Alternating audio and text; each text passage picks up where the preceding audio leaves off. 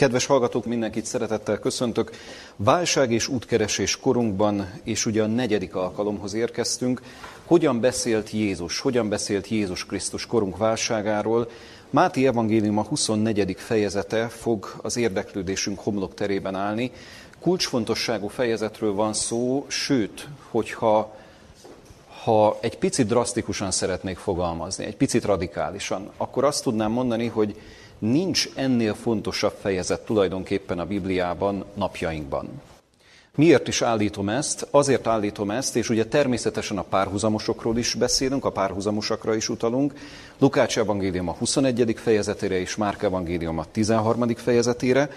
Azért állítom ezt, mert hogyha valaki szeretné megtudni, hogy milyen állapotban is van a világunk, hogyan beszélt erről Jézus Krisztus, és mi lesz ennek a vége, mi lesz ennek a kifutása, a legrövidebben, legközérthetőbben, a legegyszerűbben ebben a fejezetben fogja megtalálni erre a kérdésre a válaszokat.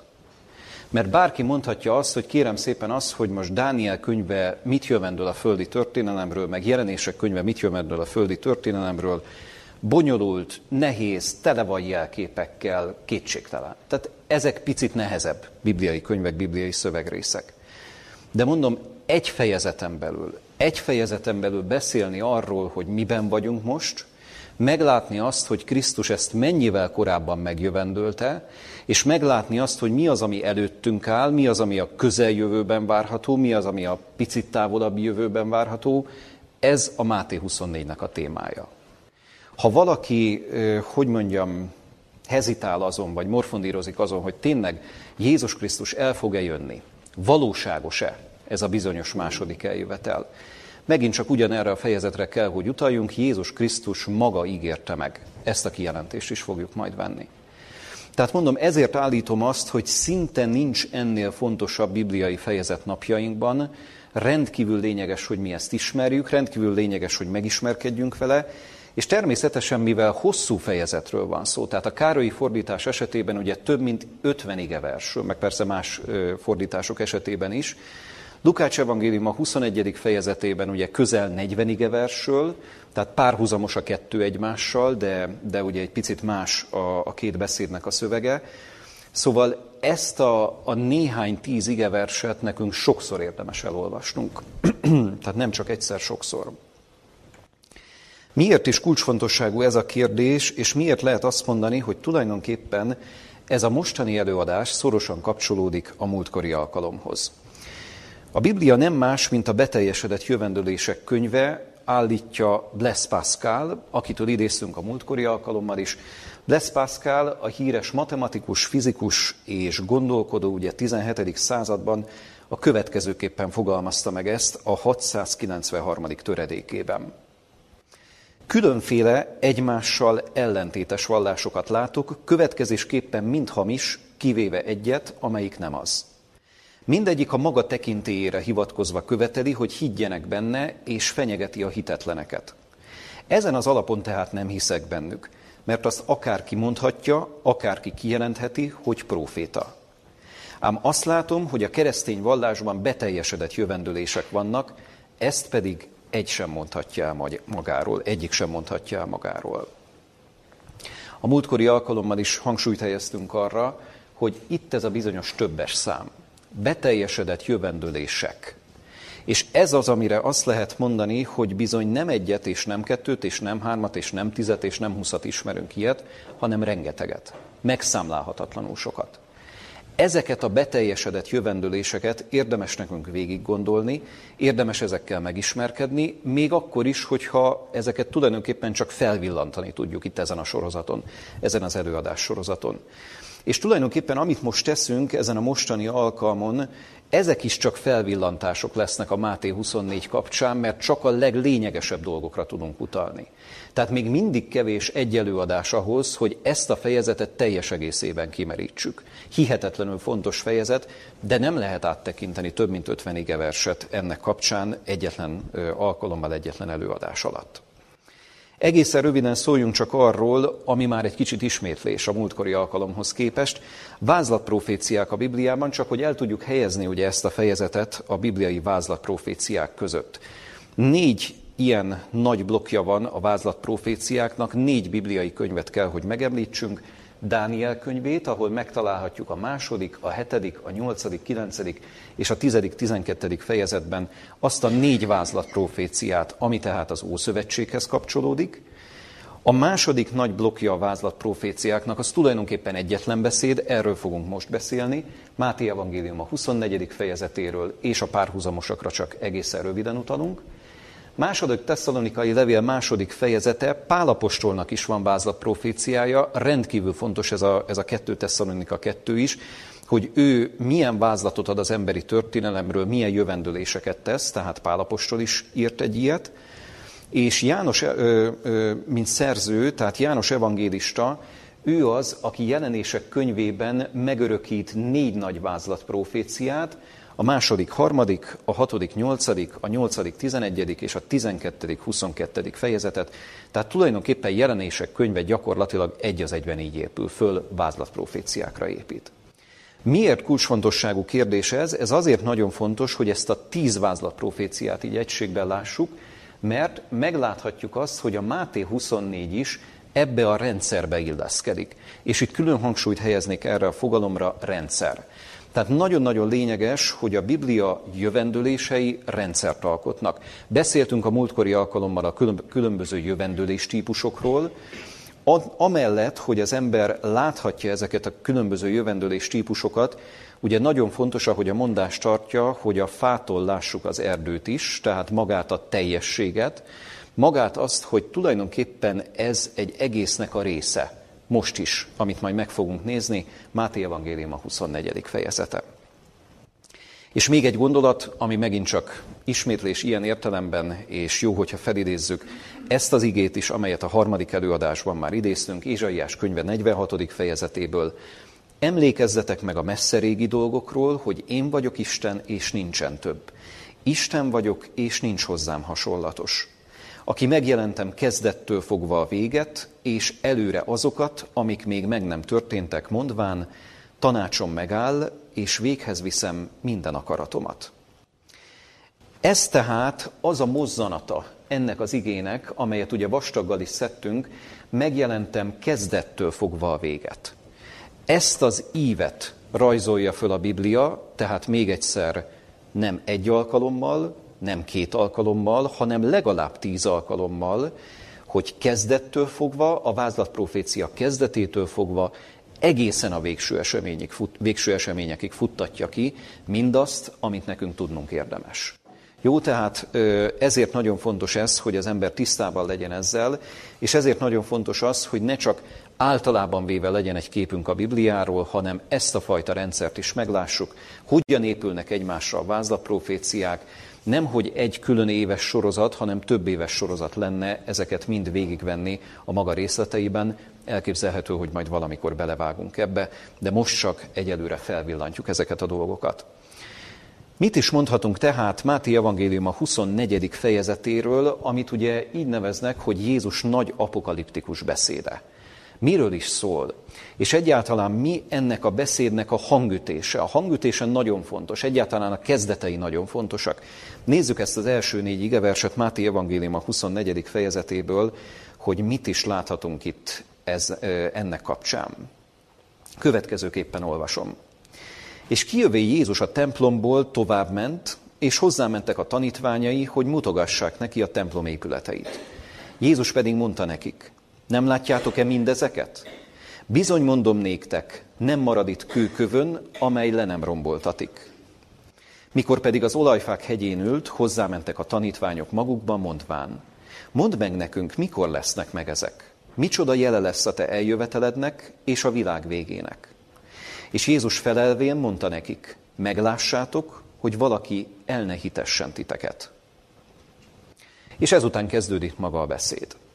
Miért nagyon fontos ez a bizonyos hangütés? Tehát ahogyan kezdődik ez a bizonyos beszéd.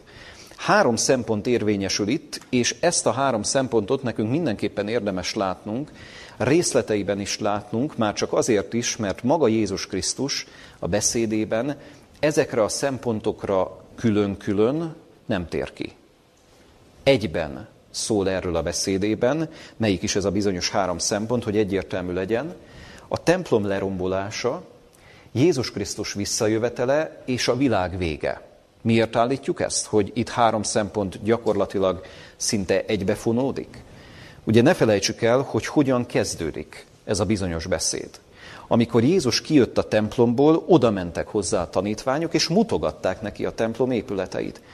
És Jézus ezzel a kérdéssel döbbentette meg őket, hogy nem látjátok én mindezeket? És ezzel a kijelentéssel nem marad itt kőkövön, amely le nem romboltatik. Pici érdekességet hadd mondjak itt kitérőként, a zsidóság a mai napig is ennyit ismer el Jézus Krisztus létezéséből, természetesen elismerik Krisztus létezését, nem erről van szó, de ezt a mozzanatot, ezt kifejezetten elismerik, hogy Jézus nagy proféta volt, mert megjövendölte a Jeruzsálemi templom pusztulását. Tehát a zsidók idáig jutnak. Megjövendölte a Jeruzsálemi templom pusztulását, nem marad itt kőkövön, amely le nem romboltatik. Ugye drámaiak ezek a kijelentések, és most vissza a Máté 24 szövegéhez, drámaiak ezek a kijelentések, mert ne felejtsük el, mi is tulajdonképpen a Jeruzsálemi templom. Mi a templom jelentősége? A templomnak óriási jelentősége az, hogy a bűrendezés helyszíne a zsidó vallásgyakorlatnak, az ószövetségi zsidó vallásgyakorlatnak a központja. Tehát ennél fontosabb tárgyat, épületet nem nagyon lehet mondani, esetleg ezen belül még sok-sok minden természetesen, de a templom, hát a templom az a minden.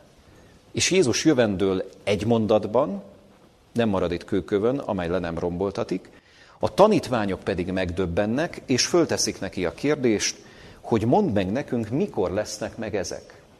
Micsoda jele lesz a te eljövetelednek és a világ végének. És ezért mondtuk azt, hogy ez a három szempont itt együtt van. Mert első szempont a templom lerombolása, de a tanítványok fejében ez összekapcsolódott azzal, hogy jelei Krisztus eljövetelének és a világ végének.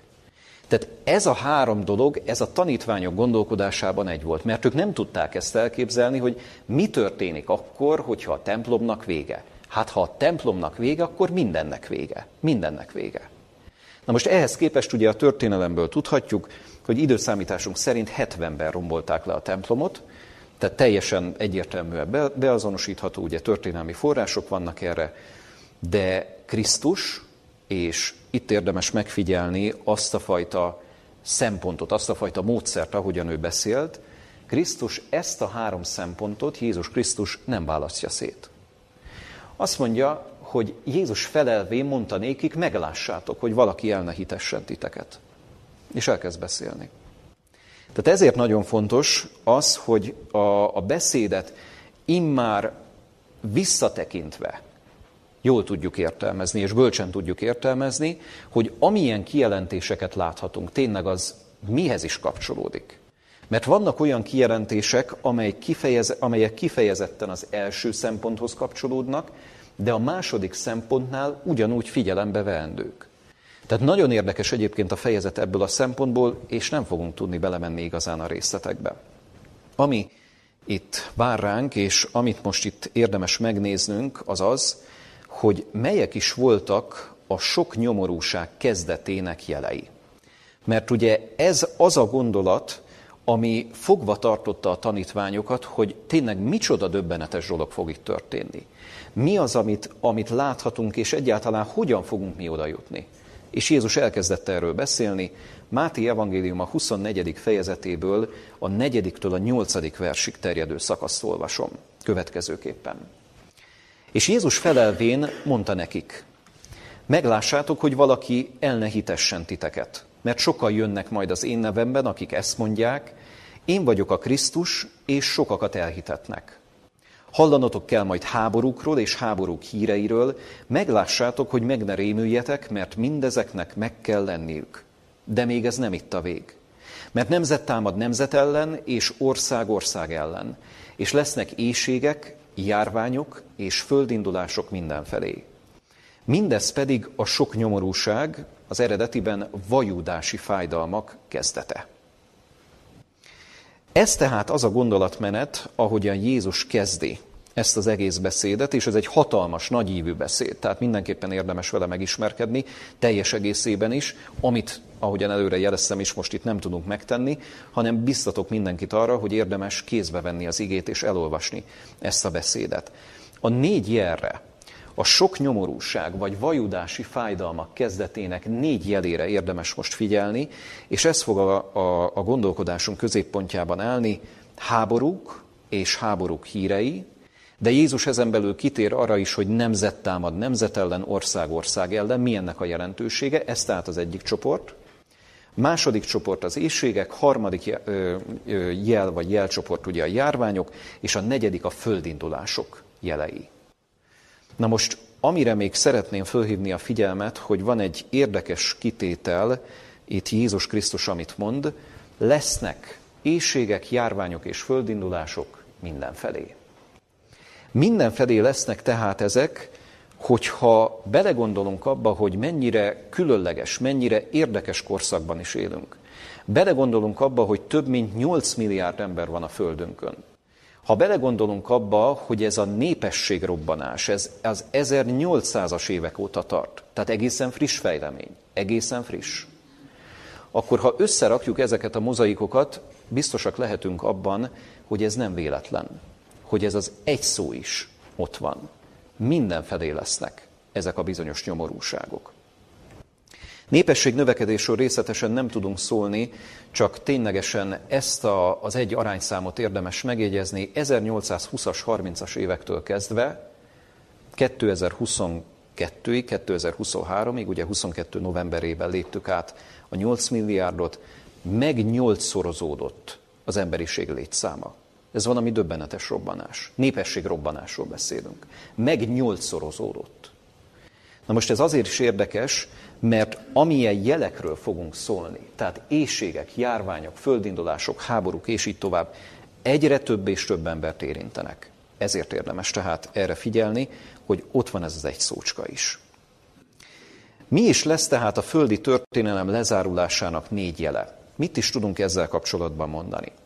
Háborúk és háborúk hírei. Ez tehát az első pont.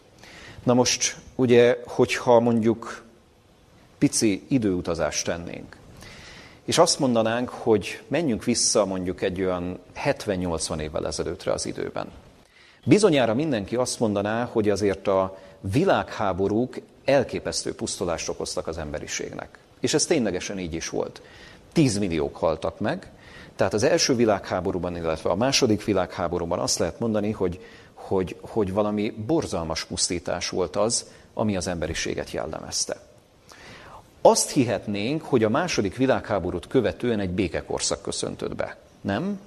Mert hogyha a második világháború utára gondolunk, hát persze azért tudnánk említeni háborúkat, na de nem annyira sokat, meg különben is ezek szétszórtan voltak a világunkban, és így tovább, és így tovább. Ne felejtsük el, és ez egy nagyon fontos, tulajdonképpen pszichológiai törvényszerűség is, ahogy a magyar mondás is tartja, mindenki magából indul ki. Mindannyian abból indulunk ki, amit mi megélünk. Mindannyian abból indulunk ki, hogy egy olyan területén élünk a világnak, egy olyan országában a világnak, ahol fegyveres konfliktus, vagy hosszantartó fegyveres konfliktus a második világháború óta nincs, nem volt. De ez ne tévesszen meg bennünket. Tehát nem mi vagyunk a világ közepe, nem mi vagyunk a világ középpontja. Világszerte azt tudjuk mondani, hogy a második világháború vége óta lassú, de fokozatos növekedés figyelhető meg a háborúkkal kapcsolatban. Kiírtam néhány adatot annak kapcsán, hogy tulajdonképpen hány aktív fegyveres konfliktus van a világunkban, és igaz az, hogyha azt mondjuk, hogy a második világháborút követően az emberiség egy kicsit, mintha úgymond magához tért volna, kicsit kiózanodott volna, hogy tényleg hát ez valami borzalom volt, amiben benne voltunk, ne háborozzunk már.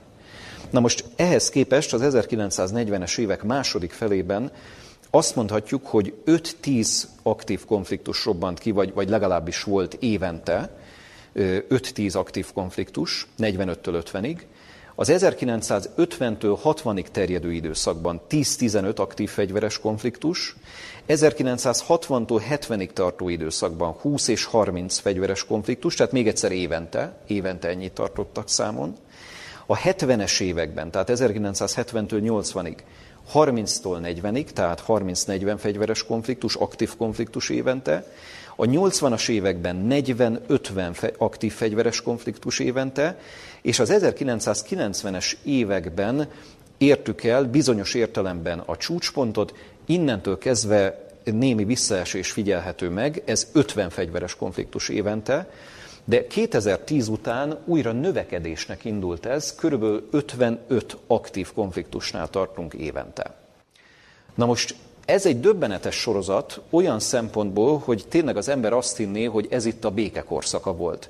Még egyszer mondom, ne tévesszem bennünket meg se az, hogy mi Magyarországon élünk, se az, hogy Európában élünk, hiszen bárki mondhatja, hogy kérem szépen azért Európában nem volt különösebben nagyobb konfliktus. Egyébként volt, csak lehet, hogy annyira közvetlenül nem érintett bennünket, délszláv válságra kell itt utalnunk például, hogy csak egyet említsek, és most pedig az orosz-ukrán háború, amiről szintén ugye mindannyiunknak tudomása van. Na most miért is érdekes ez, és miért is döbbenetes az, hogy közben ez a bizonyos népesség robbanás ez lezajlott?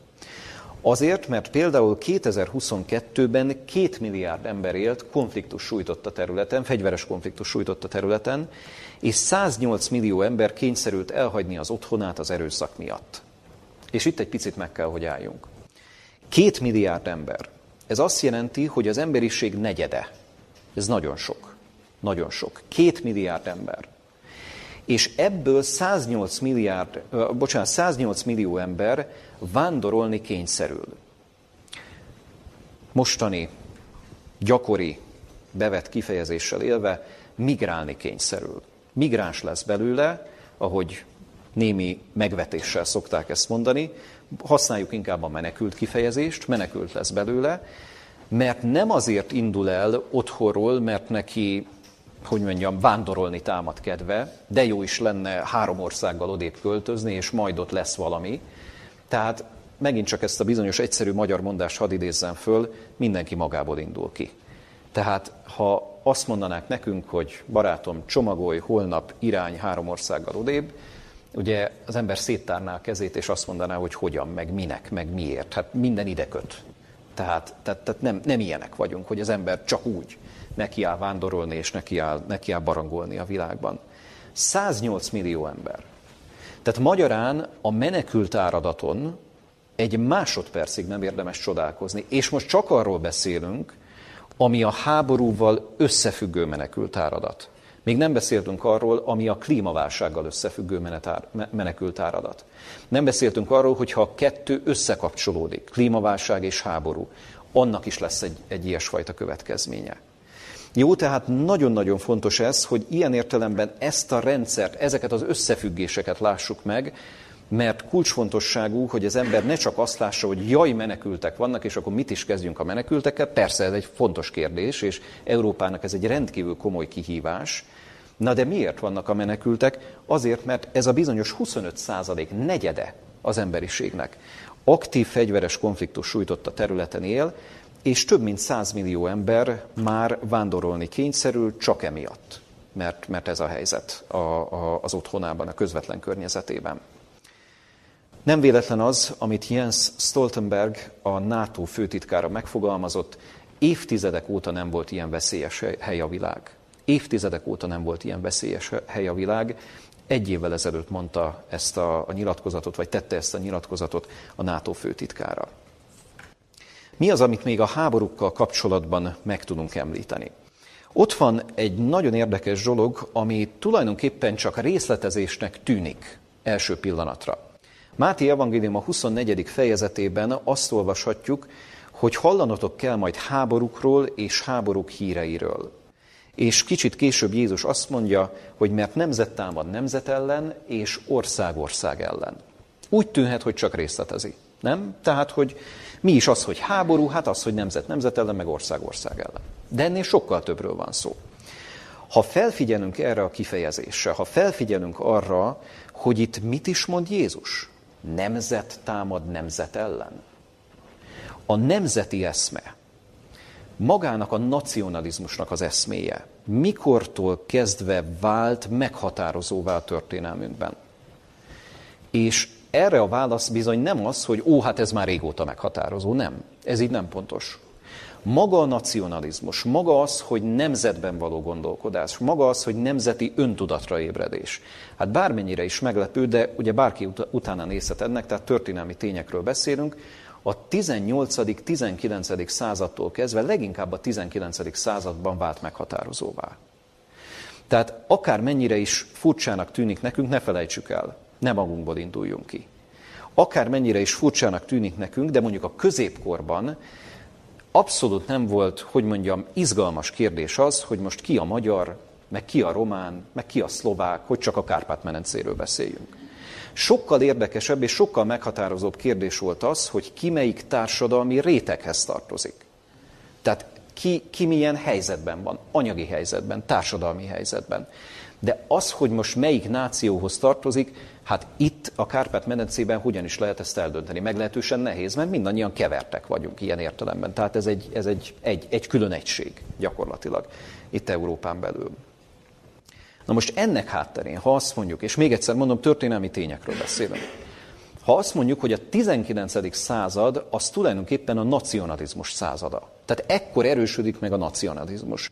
Ekkor válik még erősebbé a nacionalizmus úgy, hogy sovinizmus lesz belőle, ugye leginkább a 20. században. Ez a túlhajszolt nemzeti eszme, tehát büszkének lenni arra, hogy az ember valamelyik nemzethez tartozik. Tehát ugye azt hiszem érezzük ennek a, a hátulütőit ennek a, a, a gondolatnak. Ha ezt végig gondoljuk, akkor valami döbbenetes dolog, amiről itt Jézus Krisztus jövendőlt, azt mondja ugye ne felejtsük el, Jézus nagy apokaliptikus beszéde, keletkezési ideje, ha egyébként pontos évszámot szeretnénk, ugye Dániel könyve alapján mondhatjuk, hogy az időszámításunk szerint 31. Tehát 31-ben megjövendől valamit, mert ugye a kereszt halála előtt nem sokkal hangzik el ez a bizonyos beszéd. Megjövendől valamit 31-ben, ami aztán 1800 évvel később elkezd beteljesedni. És az ember úgy döbbenten áll azelőtt, bocsánat, egyháztörténészként erre hadd térjek ki, vagy történészként általában véve, döbbenten áll ez azelőtt, és, és olyan csodálkozva, hogy miért is erősödik meg a nemzeti eszme a 19. században. Miért ébrednek öntudatukra a nemzetek, ugye így szoktuk ezt mondani, és, és támad föl bennük a vágy, hogy de jó lenne mondjuk egy különálló román államot létrehozni, egy különálló szlovák államot létrehozni. Miért? És erre a választ gyakorlatilag ez a kijelentés adja meg, ez a jövendőlés adja meg. Jézus ezt előre látja, és a történelem adott pontján ez beteljesedik. Előbb nem. Előbb nem. Tehát a 19. század az kulcsfontosságú ebből a szempontból is. Ez a nacionalizmus százada, a 20. és a 21. század csak fokozza ezt a dolgot. Ezért ö, lényeges tehát, hogy a, az ember erről gondolkodjon, és egyébként még egy mozzanatra hadd térjek ki, kicsit visszakanyarodnék. Hallanotok kell majd háborúkról és háborúk híreiről. Nekünk, akik 2023-ban élünk, különösebb, hogy mondjam, újdonságot ez a kijelentés nem, nem annyira jelent. Mert hogy háborúk és háborúk hírei, hát az, hogy a hírközlésnek micsoda óriási szerepe van, hogy a médiának micsoda óriási szerepe van a világunkban, szerintem erről mindannyian sokat tudnánk beszélni, pláne most az okostelefonok korszakában, időszakában. No de, ha az ember azt a kérdést felteszi, hogy mondjuk melyik volt az a háború, amit kifejezetten szinte élő egyenes adásban közvetítettek először. Mert most már rengeteg ilyen van. Mit lehet ilyen határdátumnak mondani, vagy határnak mondani, melyik volt az a konfliktus, amelyről a média szinte élő egyenesben beszámolt, és itt most nem térünk ki arra, hogy mennyire voltak hitelesek ezek a beszámolók, mert kétségtelen, hogy a média tud torzítani, tehát most ezekbe a kérdésekben nem merülünk bele, akkor azt tudjuk mondani, hogy különös módon ez a határdátum, ez pont 1990, amikortól kezdve elkezd egy kicsit csökkenni az aktív fegyveres konfliktusok száma, ez az a bizonyos öbölháború. Emlékszünk erre, akik egy picit idősebbek, ugye az iraki kuvaiti háború, amikor Irak gyakorlatilag lerohanta Kuvaitot. Az egész világ felhördült, hogy most akkor mi is történik. 1990. októberében történt ez, és ezt tulajdonképpen a, a hírcsatornák, az akkori hírcsatornák elkezdték élőben közvetíteni. Most ez azért döbbenetes, mert ugye okos telefon akkor még nem volt. Tehát most, most mit, mit mondhatunk, tehát így a háborúkkal kapcsolatban gyakorlatilag olyan információkhoz férünk hozzá, amilyenhez csak akar az ember, különféle oldalról, és ö, nyilván nem, nem kifejezetten tanácsoljuk ezt, hogy az ember merüljön el ezekben a hírekben, de az biztos, hogy egy másodperc alatt szinte ezek a hírek hozzáférhetők. Hallanotok kell majd tehát nem csak háborúkról, hanem háborúk híreiről. Az elmúlt évtizedekben még inkább teljesedik ez, hogy a hírek azok itt vannak velünk ilyen módon. Mi a következő jel vagy jelcsoport, amit Jézus Krisztus itt említ? Éjségek. Lesznek éjségek. Ennyit mond mindössze.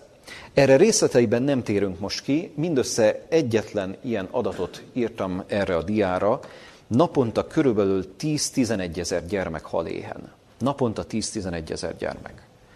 Na most ebbe is, ha belegondol az ember, és ugye megint csak azt mondhatjuk, nagyon fontos, hogy az ember világszéles méretekben, világszéles értelemben gondolkodjon, ne pusztán abból induljunk ki, hogy mi mondjuk a közvetlen környezetünkben, a saját közvetlen környezetünkben ilyet nem látunk, hanem egy pillanatra gondoljunk arra, hogy mi a helyzet más földrészeken, Afrikában mondjuk, vagy Ázsiában, vagy bármit megemlíthetnénk, ahol szegénység van, minősített értelembe vett szegénység.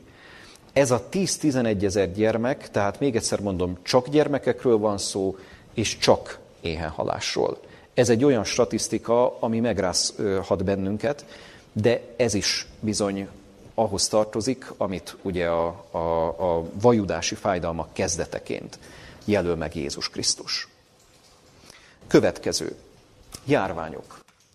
Mert ugye döghalál szerepel az eredeti fordításban, tehát úgy értem a Károly Gáspár eredeti fordításban, 1590-es fordításban, döghalál modernebb kifejezéssel élve járványok. Hallanotok kell háborúkról, háborúk híreiről, és lesznek éjségek, járványok és földindulások mindenfelé.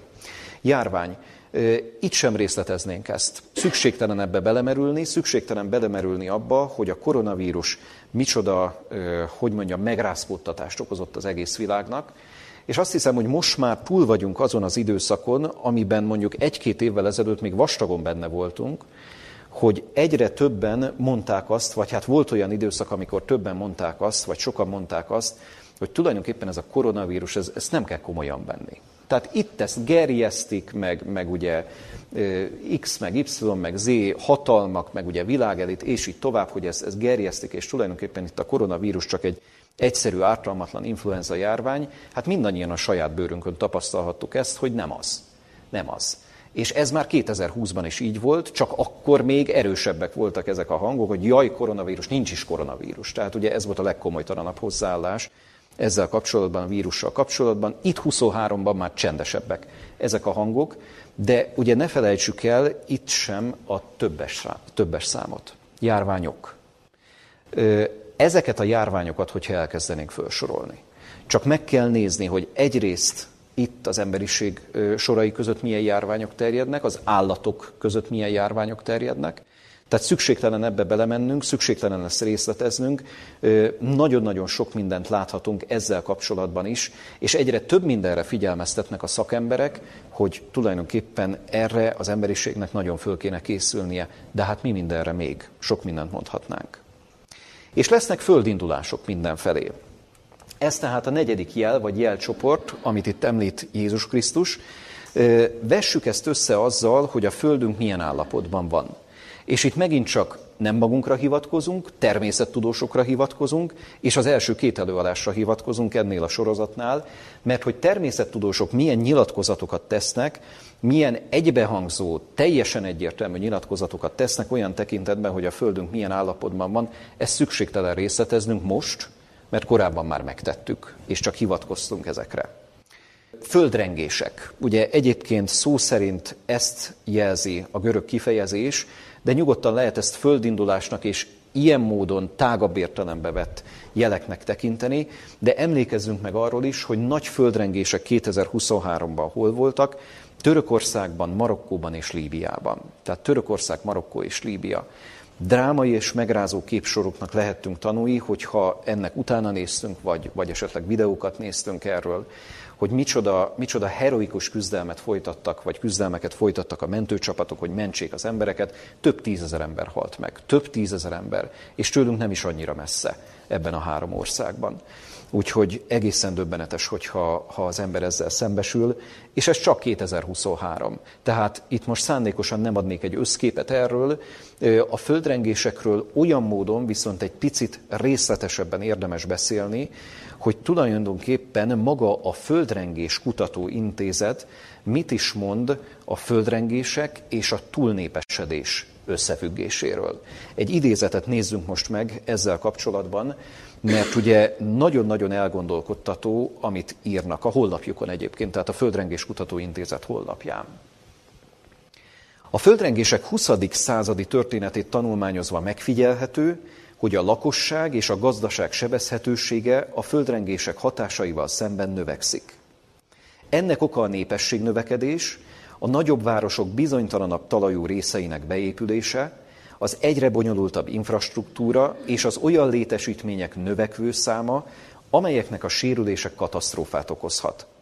Jelenleg olyan viszonylag gyengébb vagy közepes erősségű földrengések is súlyos következményekkel járhatnak, melyek nem okoztak komolyabb károkat a múltban. Írja ezt tehát ez az intézet a hollapján.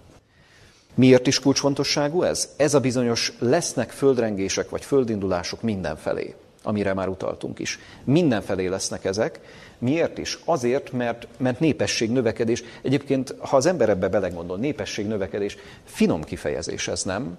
Tehát népesség robbanásról kéne inkább beszélni. Népesség robbanás. Tehát ez, ez nem népesség növekedés. Nem arról van szó, hogy most fokozatosan elkezdett növekedni a népesség. Szó nincs erről. Utóbbi 200 évben népesség robbanás figyelhetünk meg.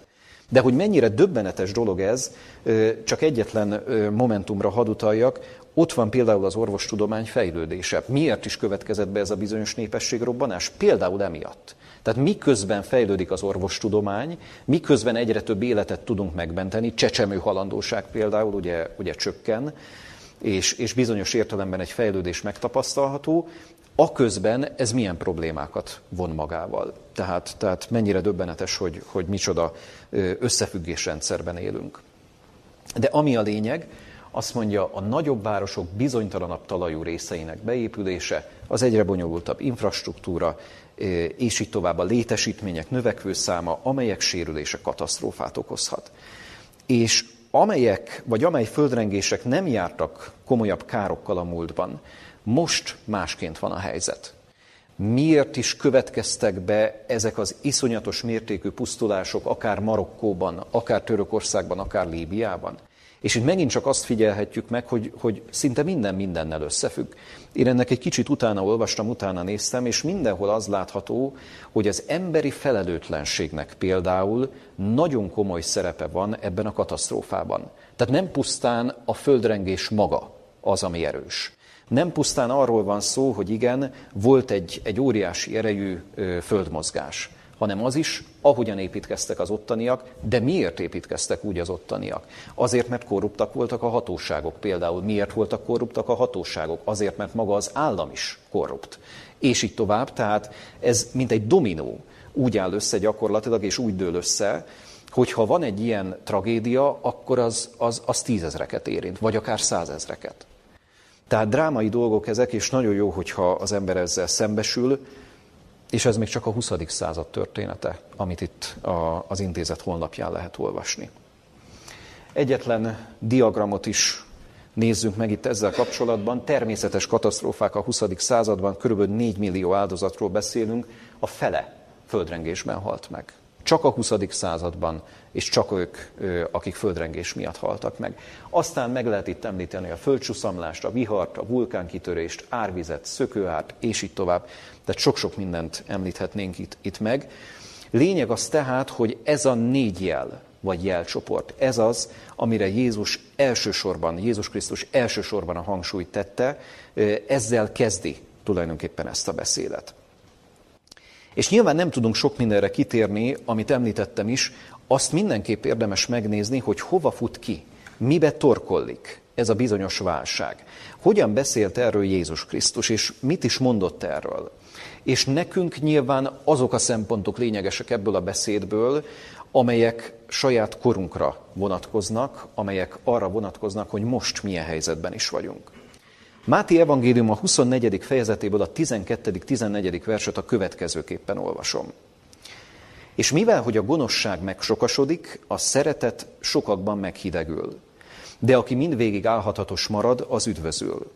És az Isten országának ez az evangéliuma hirdettetik majd az egész világon, bizonyságul minden népnek, és akkor jön el a vég. Azt mondja tehát Jézus, hogy mivel, hogy a gonoszság megsokasodik, a szeretet, és nem véletlenül írtuk ide ezt a bizonyos kijelentést, ezt a bizonyos görög szót, az agapé sokakban meghidegül. Az, hogy a gonoszság megsokasodik, és a szeretet sokakban meghidegül, meggyőződésem, hogy erről sokan sokfélét tudunk saját tapasztalatból is el tudnánk mondani sok-sok dolgot, tényleg mennyi gonoszság van a világunkban, és tényleg mennyire meghidegül, meghidegül a szeretet. De még mielőtt ezen a nyomvonalon elindulnánk, mert ugye könnyű lenne ezen a nyomvonalon elindulni, hogy hát igen, az emberek így, meg az emberek úgy, kés, és akkor ezt elemeznénk. Ezért lényeges ez, ez a görög kifejezés, a szeretet, vagyis az agapé. Az agapé sokakban meghidegül. Magyarán azt a kérdést érdemes föltenni, hogy kikben tud meghidegülni ez a bizonyos szeretet.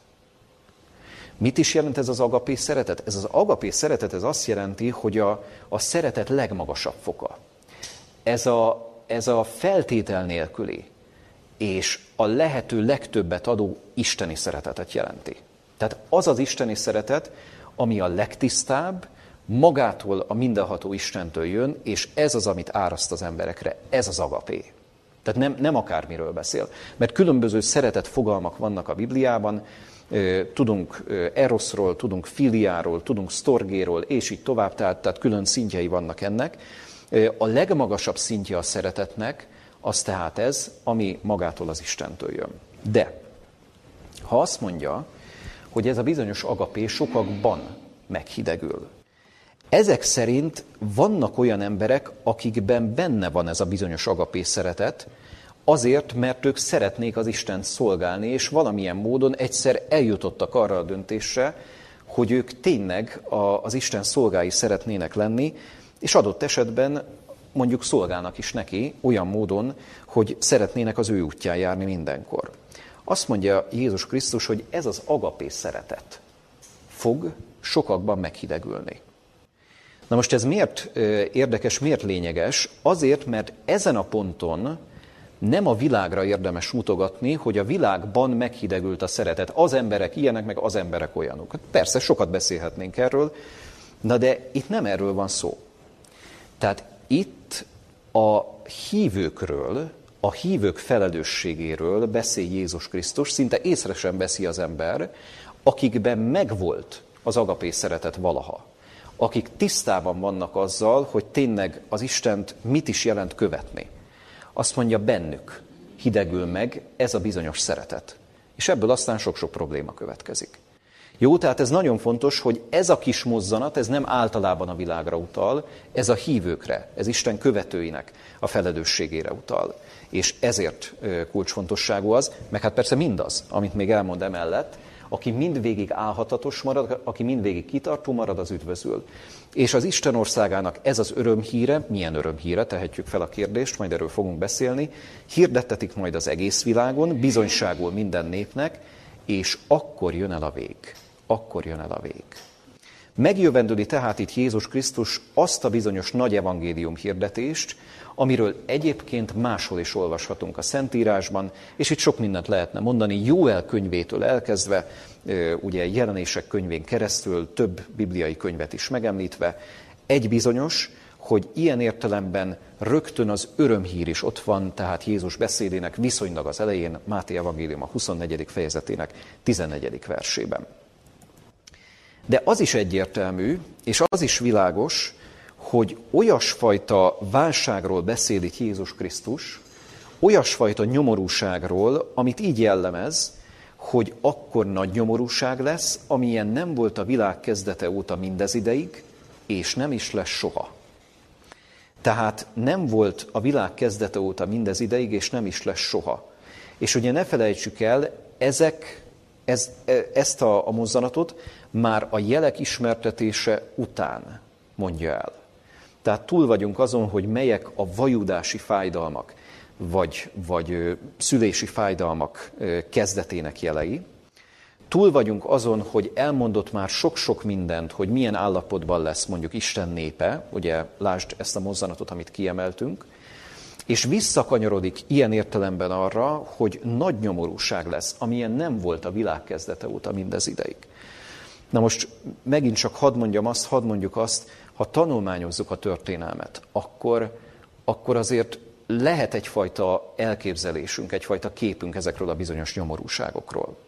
Tehát ez tényleg döbbenetes, amin az emberiség keresztül ment, hogy mennyi fájdalmat, nehézséget, szenvedést, kínzásokat, és így tovább kellett elviselnie azoknak, akik mondjuk, mondjuk e- ezekben meghaltak. Tehát ezek, ezek borzalmas dolgok. És sajnos nem csak a múltbeli dolgokról beszélünk. Na most azt mondja Jézus Krisztus, hogy ez olyan nagy nyomorúság lesz, amilyen a világ kezdete óta nem volt mindez ideig, és nem is lesz soha. Tehát ilyen értelemben egy másodpercig nem szépít Krisztus, amikor ezekről beszél. És itt egy pillanatra álljunk is meg, gondoljunk vissza ezekre a bizonyos jelekre. Mert ha azt mondjuk, hogy hát ez túl erős, nem? Tehát, tehát azért ez már túl erős kijelentés. Hát hogy lehet ezt fölfogni, vagy igaza lesz -e egyáltalán Jézus Krisztusnak ebben? Ne felejtsük el, az a négy dolog, amit megjövendölt. Ezeket most látjuk beteljesedni. Tehát ha azok beteljesedtek, meg ha még sok-sok minden beteljesedett, akkor ez miért ne teljesedne be? No de az is biztos, amit Lukács evangéliumában olvashatunk, szintén ebben a beszédben, és ezt Lukács örökíti meg, azt mondja, hogy az emberek elhalnak a félelem miatt, és azok várása miatt, amik a föld kerekségére következnek, mert az egek erősségei megrendülnek. És akkor meglátják az embernek fiát eljönni a felhőben, hatalommal és nagy dicsőséggel. Kedves hallgatók, ez az a mozzanat, ami végtelenül egyszerűnek és egyértelműnek tűnik. Mert hát ott van leírva. Tehát ne, nem mondhatunk más, hogy ez, ez ne lenne leírva. De mégiscsak ez az a mozzanat, amivel a kereszténység mintha nem számolna. Mintha, mintha hallatlanra venni ezt a kijelentést. Tehát Krisztus maga ígéri meg, hogy a válság ide fog kifutni, ebbe fog beletorkolni, hogy az emberek meg fogják látni az embernek fiát eljönni a felhőben hatalommal és nagy dicsőséggel, de ha még esetleg valaki ezt mondaná, hogy, hogy, hogy azért egy kijelentés kevés erről magának Jézus Krisztusnak a szájából. Nézzünk meg még ezen kívül további kijelentéseket. Máté evangéliuma például hogy beszél erről? A, a Máté evangéliumban ezt olvashatjuk, mert amiképpen a villámlás napkeletről támad, és ellátszik egész nap nyugtáig, úgy lesz az ember fiának eljövetele is. És akkor feltetszik az ember fiának jele az égen. És akkor sír a föld minden nemzetsége, és meglátják az ember fiát eljönni az ég felhőiben hatalommal és nagy dicsőséggel. Azt mondja tehát itt Krisztus, hogy ilyen értelemben az ő eljövetele vagy visszajövetele abszolút félreérthetetlen lesz. És ugye nincs arról szó, ami szintén keresztény körökben lábra kapott tanítás, és ilyenről is lehet hallani, hogy a világ eljut egy olyan időszakba, egy olyan korszakba, amikor szinte megjobbul, jobbá válik a világ. És ilyen értelemben az egyháznak kulcs szerepe van ebben, mert azért mégiscsak az lenne az igazi, ha az egyház valamiféle vezető szerepet tudna betölteni a világban, törvényhozásban is természetesen, és ilyen módon ugye az egyház határozhatna meg sok mindent, és az emberek szép fokozatosan megjavulnának, egyre többen fogadnák el azt, amit az egyház mond. Na most, és, és ilyen módon értendő ugye Jézus Krisztus második eljövetele. Na most ezt a Biblia abszolút nem támasztja alá. Tehát hogyan beszél, és még egyszer húzzuk el ezt a gondolatot, hogyan beszél Jézus Krisztus maga az ő visszajöveteléről? Tehát, tehát nem, nem más beszél, itt Jézus Krisztus, ma, Krisztusnak magának a szavairól olvashatunk a, az evangéliumokban. Azt mondja, hogy akkor feltetszik az ember fiának jele az égen. És ahogy a villámlás napkeletről támad és ellátszik napnyugtáig, úgy lesz az ember fiának eljövetele is. Lukásnál hogy olvastuk? Azt mondja, hogy meglátják az embernek fiát eljönni az ég felhőiben, hatalommal és nagy dicsőséggel. Tehát magyarán ez nem lelki értelemben értendő. Itt nem jelképekről van szó. Tehát, tehát Krisztus maga teszi világossá. De ehhez ugye bölcsesség kell ezt megállapítani, hogy tényleg itt nem jelképekről beszél, ha részletekre vagyunk kíváncsiak jelenések könyvében, ott sorjáznak a jelképek. Tehát az is egyértelmű, hogy, jelen, hogy jelenések könyve ilyen értelemben egy összetettebb képet ad erről. Na most miért is lényeges ez a kérdés? Miért is lehet azt mondani, hogy, hogy tulajdonképpen a vajudási fájdalmak vége, és itt most szándékosan nem részletezzük még a, a további eseményeket, mert ugye a Máté 24 beszél ezekről, de esetleg majd a beszélgetésben vissza lehet erre térni. A vajudási fájdalmak vége öröm és boldogság. Tehát miért lehet azt mondani, hogy ez valóban örömhír? Isten országának valóban ez az örömhíre hirdettetik majd az egész világon. Azért, mert hogyha kizárólag ezekkel a jelenségekkel szembesülünk, kizárólag azokkal a jelenségekkel, amiket láthattunk mind az első, mind a második előadásnál, hogy természettudósok egyre határozottabban mondják azt, hogy gyakorlatilag a katasztrófa felé száguldunk, az összeomlás felé száguldunk. És ezek nagyon-nagyon friss és egybehangzó kijelentések sok-sok tudós részéről. Hogyha pusztán ezek, e, ennél maradunk, hogyha nem lehet valami miatt mellé tenni ezt az örömhírt, mert mondjuk az emberek nem ismerik meg, akkor marad ez a bizonyos félelem. Az emberek elhalnak a félelem miatt, és azok várása miatt, amik a földkerekségére következnek. Csak szeretnék utalni arra, amiről már volt szó egyébként, a múltkori alkalommal is kitértünk erre, klímapánik, klímapánik, klímadepresszió. Ezekkel a fogalmakkal érdemes megismerkednünk, egyre többen szenvednek ettől. Volt olyan kedves fiatal hallgató, aki nemrég erről írt nekem, és, és elmondta, hogy ő bizony keresztül ment egy ilyen időszakon. Tehát annyira sokkolja mindaz, ami a világunkban van, ami tény, tényszerűen igaz, amiről a tudósok is beszélnek. Hogyha ha az Isten nem tud segíteni, akkor ilyen módon marad a félelem. És ezt is megjövendőli Jézus. Hát hogy ne halnának el az emberek a félelem miatt, és azok várása miatt, amik a földkerekségére elkövetkeznek, mert ha nincs ott az örömhír, ha nincs ott a szabadítás ígérete, ha csak azt látjuk, hogy igen, száguldunk az összeomlás felé, hát akkor, akkor mit lehet kezdeni? És egyébként ez egy nagyon fontos kérdés és kulcskérdés, mert ugye emlékszünk Gelencsér András nevére? Emlékszünk Gelencsér András a, a Veszprémi Pannon Egyetem rektorának a nevére, akitől szintén sokat idéztünk az első két előadás folyamán? Hát őt is vádolták azzal, hogy micsoda dolog az, hogy ő csak és kizárólag arról beszél, hogy tulajdonképpen az emberiség helyzete szinte reménytelen. Elvesztettük ezt a csatát. Na de hát nem csak ő beszél erről. Hát egyre többen mondják azt, hogy a klímaváltozás elleni küzdelmet konkrétan elvesztettük. Maga az ENSZ főtitkára is ezt mondja. Na most ezért lényeges kérdés az, hogy tulajdonképpen lehetséges-e olyan reménységet adni, és itt már a Biblia felé irányítva a figyelmünket, amire azt lehet mondani, hogy valóságos reménység, és nem azt lehet mondani, hogy valami csalfa reménység, valamiféle földi megoldás, mert ugye tudósok elkezdtek ezen gondolkodni, lázasan gondolkodni, hogy valamiféle földi megoldás, valamiféle kiutat ebből a helyzetből csak lehet találni. Ez is megérne egyébként egy külön előadást, hogy tulajdonképpen mit mondanak a tudósok erről. Hogyan, hogyan ö, szeretnék ilyen értelemben megmenteni ezt a helyzetet, megmenteni a világot. És többen azt mondják, hogy a megmentés lehetetlen. Ehhez érdemes alkalmazkodni, amiben benne vagyunk. Mi a Szentírás alapján azt tudjuk ehhez hozzátenni, hogy hova fut ki, mibe torkolik ez a válság, öröm és boldogság Jézus Krisztus második eljövetelébe, mert akkor meglátják az ember fiát eljönni az ég felhőiben, hatalommal, vagy nagy hatalommal és dicsőséggel. De kedves hallgatók, természetesen még szólnunk kell arról is, hogy mire figyelmeztetett leginkább Jézus ebben a beszédében. Mert egy dolog, hogy elmondja azt, hogy mire lehet számítani. Egy dolog, hogy leellenőrizhetjük ezt itt a 21. században, beteljesedett-e, amit mond, vagy beteljesedik-e, amit mond.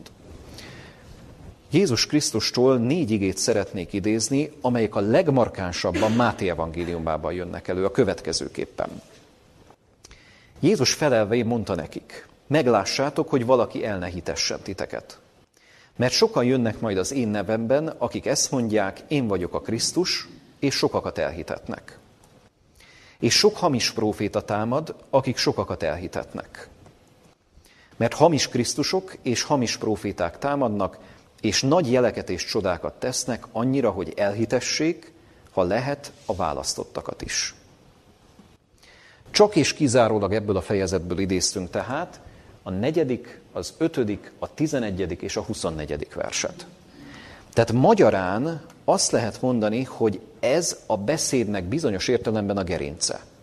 Mert a hitetésre négyszer tér vissza Jézus Krisztus. Négyszer hangsúlyozza azt, hogy ebben az időben kifejezetten figyeljenek azok, akik őt akarják követni, hogy milyen hitetés lesz a világunkban. Mert ugye ne gondoljuk azt, hogy ilyen értelemben pusztán ezek az erők fognak, hogy mondjam, előtérbe kerülni, tehát, hogy emberek beszélnek arról, hogy, hogy tényleg milyen jelek vannak, és ilyen módon akár ugye az Isten országának ez az evangéliuma is hirdettetik, lesz olyan erőfeszítés, és nem kis erőfeszítés, ami gyakorlatilag ezzel a szóval írható le, hogy hitetés. Hitetés. Ez is a hitre appellál. Ez is Istenről beszél. Ez az irányzat is ezt szeretné a középpontba helyezni, de mégis hazudik. Tehát ezért kulcsfontosságú az, hogy Jézusnak ezt a kijelentését, vagy ezt a figyelmeztetését az ember komolyan vegye, hogy valaki el ne hitessen titeket. Ez is egy külön alkalmat megérhetne, mit is jelent a hitetés, hogyan is valósul meg a hitetés, és mit is jelent ez, hogy hamis Krisztusok és hamis proféták támadnak. Figyeljünk erre a kifejezésre is, hogy hamis proféták. És ez a 11. versben is szerepel, hamis proféta. Proféta az, aki jövendől. Proféta az, aki, aki, aki meg akarja jövendölni, szándéka szerint legalábbis, hogy tényleg mi az, ami várható. Na de hamisak. Hamisak. Még akkor is, hogyha esetleg Istenre hivatkozva jövendőlnek. Még akkor is, hogyha nagyon, hogy mondjam, meggyőzően beszélnek. Hamis proféta. Na most ez a hitetés, a hitetésnek a veszélye, ez bárhonnan jöhet. Bárhonnan jöhet. Ez azért kulcsfontosságú, mert innentől kezdve nekünk nem csak arra érdemes figyelni, hogy mondjuk, mondjuk ne hitessenek el bennünket kívülről, miért ne jöhetne a hitetés belülről? Miért ne jöhetne ez a hitetés akár a kereszténység sorai közül, akár a kereszténységen kívülről? Teljesen mindegy ebből a szempontból, hogy melyikről beszélünk. Egy dologról beszél itt Jézus, hogy hitetés. Hitetés. És azt mondja, hamis Krisztusok, hamis proféták támadnak. Tehát magyarán ne tévesszem meg bennünket az, hogyha valaki Istenről beszél. Mert mi van akkor, ha nem mond igazat? Mi van akkor, hogyha ha nem egyenes az a kijelentés, amit mond? Mi van akkor, hogyha az igével, a Bibliával nem hozható összhangba? Tehát az onnantól kezdve hitetés. És még egy nagyon fontos gondolat ehhez, a hitetők leginkább féligasságokkal szeretnek operálni. Tehát magyarán nem, nem klasszikus értelembe vett hazugsággal. Féligasság, ez talán még veszélyesebb, mint a hazugság, mert a hazugságot lehet, hogy azonnal megérzi az ember. Na de a féligasság az olyan, hogy lehet benne igaz is, lehet benne hamis is. Csak a százalék a kérdés, hogy most akkor fele igaz, fele hamis. 10 százaléka igaz, 90 százaléka hamis? Vagy 10 százaléka hamis, 90 százalék igaz? Nincs jelentősége, mert hitet, mert hazugságon alapul. Miért is lényeges kérdés ez az egész hitetés kérdés? 42. és 44. verset hadd idézzük még ebből a beszédből. Azt mondja, vigyázzatok, vagy virrasszatok, ugye az eredeti kifejezés alapján. Azért, mert nem tudjátok, mikor jön el a ti óratok. Azért legyetek készen ti is, mert amely órában nem gondoljátok, abban jön el az embernek fia. Na, ez is egy nagyon fontos kijelentés és nagyon fontos figyelmeztetés. Itt érdemes nekünk emlékezetünkbe idézni azt, hogy ugye azt mondja, amely órában nem gondoljátok, abban jön el az embernek fia. Kikhez is szólt ez a beszéd? Tehát kik vannak Jézus Krisztus körül, amikor ezt a beszédet elmondja? És ugye olvashattuk itt a Máté Evangélium a 24. fejezetének kezdetén, vagy éppen a Lukács 21 kezdetén, hát a tanítványok tanítványok. Mennek vele együtt. Emlékszünk erre a mozzanatra, ugye? Ott vannak a templomnál, mutogatják a tanítványok a templom épületeit, És Jézus pedig elmondja azt a döbbenetes mondatát, a tanítványok fölteszik a kérdést, és Jézus elkezdi őket tanítani. Azt mondja, amely órában nem gondoljátok, ti. Nem az emberek általában. Tehát még, itt megint nem csak a világra kell mutogatnunk, vagy nem a világra kell mutogatnunk, és azt mondanunk, hogy az emberek általában nem tudják, és amikor az emberek nem gondolnák. Nem pontos. Azt mondja, amely órában nem gondoljátok. Tehát azok, akik szeretnék követni az Istent, azok, akik, akik tényleg szívük minden vágyakozásával nyitottak mindenre, amit az Isten nekik mond, azt mondja, hogy amely órában nem gondoljátok. A 12 az volt ott körülötte. És persze leszámítva Júdást, aki nem sokkal később elárulja, ez egy másik történet, történet, de a legszűkebb tanítványi kör. Az a legszűkebb tanítványi kör, tehát ez nagyon érdekes egyébként, mert ugye ez nem egy olyan beszéd, ami általában véve a világnak szól. Ez nem egy hegyi beszéd. A hegyi beszédet több ezren, vagy akár több mint tízezren hallgatták. Itt most tizenketten hallgatják ezt a beszédet. És aztán ugye ez számukra megörökítetett. Szóval nekik hangzik el ez a bizonyos gondolat, és ez a bizonyos figyelmeztetés. Mire figyelmeztetett leginkább Jézus ebben a beszédében? Egyrészt a hitetésre négyszer, négyszer tér vissza, másrészt arra, hogy nem tudjátok, nem tudjátok, mikor jön el a ti uratok. És persze eseményeket lehet mondani, ez is egy külön kihívás lenne, ez is egy külön előadás téma lehetne akár. Milyen események várhatók addig, jelenések könyve segít bennünket abban, hogy ezeket az eseményeket a, az ember sorrendbe rakja. Amíg el nem jutunk ugye a második adventig, a második eljövetelig. De azt mondja, nem tudjátok. Nem tudjátok. Még azok sem tudják, akik tanulmányozzák az igét, még azok sincsenek abszolút tisztában azzal, hogy na most fog jönni, mert előre megjövendőjük ezt, és ez be is teljesedik. Éppen ezért, ha valaki időt mond, időpontot mond, azzal mindig legyünk nagyon óvatosak. Tehát, tehát maga, maga Jézus Krisztus teszi egyértelművé, hogy arról a napról és az óráról senki sem tud, csak az én atyám egyedül. Tehát magyarán tippelni nem érdemes. Jövendőlést mondani nem érdemes és én sem szeretnék semmi ilyet mondani, de az biztos, hogy amit láthatunk, ahogyan teljesednek ezek az események, amilyen helyzetben vagyunk pillanatnyilag, ha megnézzük a háborúk egyre növekvő számát, és ezt talán szükségtelen részletezni, mert szóltunk is erről, és pont napjainkban, ugye a közel-keleten nem sokkal ezt megelőzően egy újabb fenyegető konfliktus robbant ki, és ez ki tudja, hogy meddig fog terjedni. Szóval, ha megnézzük és összerakjuk ezeket a mozaikokat, akkor azt látjuk, hogy ez a második eljövetel, ez a bizonyos második advent, ez egyre közelebb van. Egyre közelebb kerülünk hozzá. És ha valaki azt mondaná, hogy, hogy de hát most ez, ez, ez valóság egyáltalán, ne felejtsük el, jövendőlésekről beszélünk egyrészt, amelyeknek a beteljesedése leellenőrizhető, és jövendőlésekről beszélünk, amelyek még előttünk vannak. Nagyobb részük beteljesedett, kisebb részük előttünk van. Ha a nagyobb részük beteljesedett, és szerintem mindannyian tudjuk folytatni tovább a mondatot.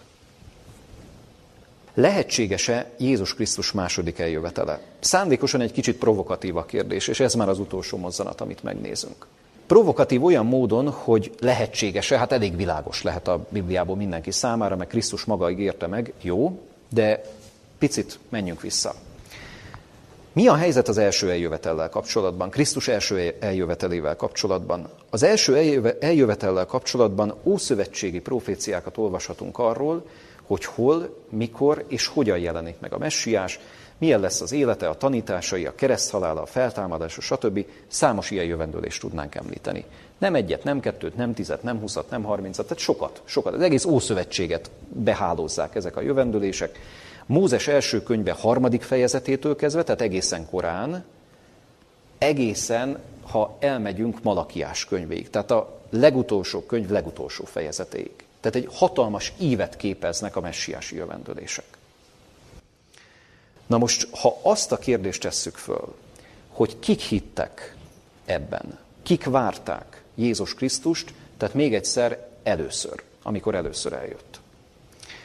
Hát akkor ugye elkezdjük felsorolni, vagy elkezdhetjük felsorolni, ott voltak a napkeleti bölcsek, ott volt Simeon, ott volt Anna, ott voltak Jeruzsálemben néhányan, aztán, aztán elakadunk. Egy kezem elegendő ahhoz, hogy, hogy ezt meg tudjuk számolni, vagy inkább két kéz kéne hozzá? Hát a két kezünk már biztos elegendő. Most ez azért drámai, mert ugye egy népről beszélünk közben, vagy beszélnénk, egy népről, a választott népről, akik elvileg tudták, vagy tudhatták. Tanulmányozták, világos lehetett, egyértelmű lehetett, mégis amikor Krisztus megjelenik, hát szinte néma csend. Néma csend. Mi a helyzet a második eljövetellel? A második eljövetel kapcsán proféciák sokasága szól erről is, hogy hogyan, milyen körülmények között, milyen előzmények után jelenik meg, stb. Nem egy, nem kettő, nem tíz, nem húsz, és így tovább. tovább. Szóval nem kevés proféciát tudnánk megemlíteni, mégis, ha azt a kérdést tesszük föl, és most már nem múlt időben, hanem jelen időben, hogy kik hisznek ebben, hát erre a kérdésre a válasz az nyitott. Na most ezért érdekes ez, pedig ne felejtsük el, teljesen világos, rendszerbe foglalt, rég meglévő kijelentésekről beszélünk. Tehát nem azt mondjuk, hogy van egy mozzanat, amibe belekapaszkodunk, vagy egy-két olyan, olyan homályos utalás, hogy esetleg vissza fog térni, nem. Rendszerről beszélünk, világos rendszerről beszélünk. Az első eljövetelnél ugyanez a helyzet, mint a másodiknál.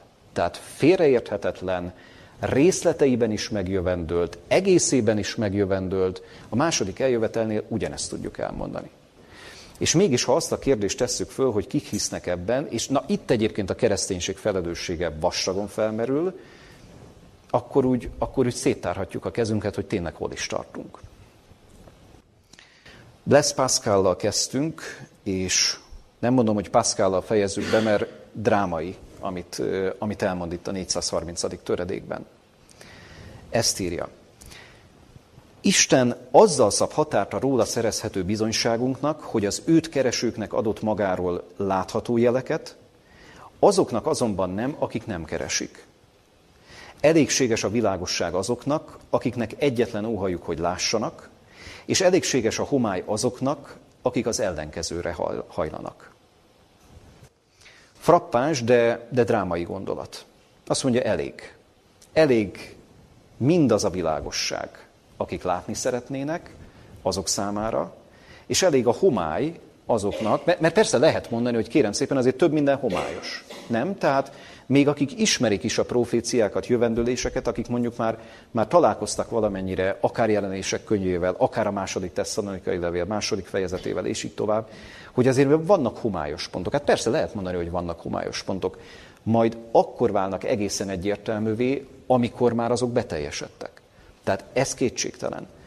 De egy biztos, és Pascal gondolatának a középpontjában is ez a kérdés áll, szeretnénk-e látni? Szeretnénk-e látni? Na most ez azért kulcsfontosságú, mert azok a bizonyos tudósi kijelentések, amikről tehát beszéltünk, első és második előadás, ezek nagy mértékben hozzásegíthetnek bennünket ahhoz, hogy tényleg világos legyen ez számunkra. De ők csak fölismerték azt, és lehet, hogy erről nem tudnak, de csak fölismerték azt, amiről Krisztus 2000 évvel ezt megelőzően beszélt. Tehát innentől kezdve a rendszer ilyen módon áll össze, és az egész ilyen módon nyerhet teret, és, és lehet egyértelmű számunkra, hogy valójában itt egy olyasfajta jövendőlés csoport beteljesedéséről van szó, ami tökéletes, tökéletesen elegendő ahhoz, hogy az ember ténylegesen lásson, világos legyen számára, csak éppen ott van az a mozzanat, ami előttünk áll, és ami talán szinte, szinte hihetetlennek tűnik, de hogy ennek a földi történelemnek úgy, ahogyan megjövendölte akár már Dániel könyve, akár más, ennek bizony vége lesz. Krisztus maga ígérte meg, hogy vissza fog térni, tehát nem más mondja róla, hogy vissza fog térni, hanem maga ígérte meg, hogy vissza fog térni, és ilyen módon az ember láthatja ezt, világos lehet neki. Kedves hallgatók, az utolsó ige, az előadás utolsó igéje, az Isten azt akarja, hogy minden ember üdvözüljön, és az igazság ismeretére eljusson. Az Isten részéről ez a szándék, ez teljesen egyértelmű. Bár az is világos, hogy a második eljövetel közeledik a bibliai kijelentések alapján, az is világos, hogy az Istennek az a szándéka, hogy mindenkit üdvözítsen, de teljesen egyértelmű, és itt megint Máté 24-re utalunk, hogy sajnos nem tudja ezt megtenni.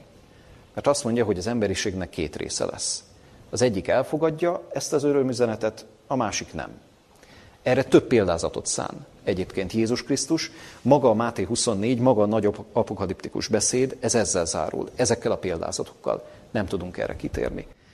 Egy biztos, hogy nagyon-nagyon fontos, hogy az ember ezzel tisztában legyen, amiben benne vagyunk, amiről egyre több híradás van, amit egyre inkább láthatunk a világunkban, ez kulcsfontosságú, hogy előttünk egyértelmű legyen, jövendőlések beteljesedéséről szól, olyan jövendőlések beteljesedéséről, amelyek több ezer évvel ezelőtt írattak le.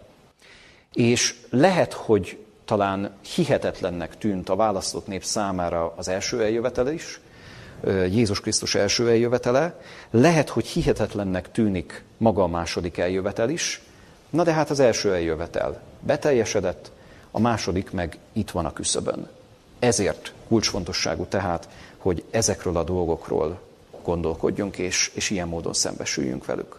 Kedves hallgatók, köszönöm szépen mindenkinek a figyelmet, így tudjuk lezárni tehát ezt a négy részes előadássorozatot.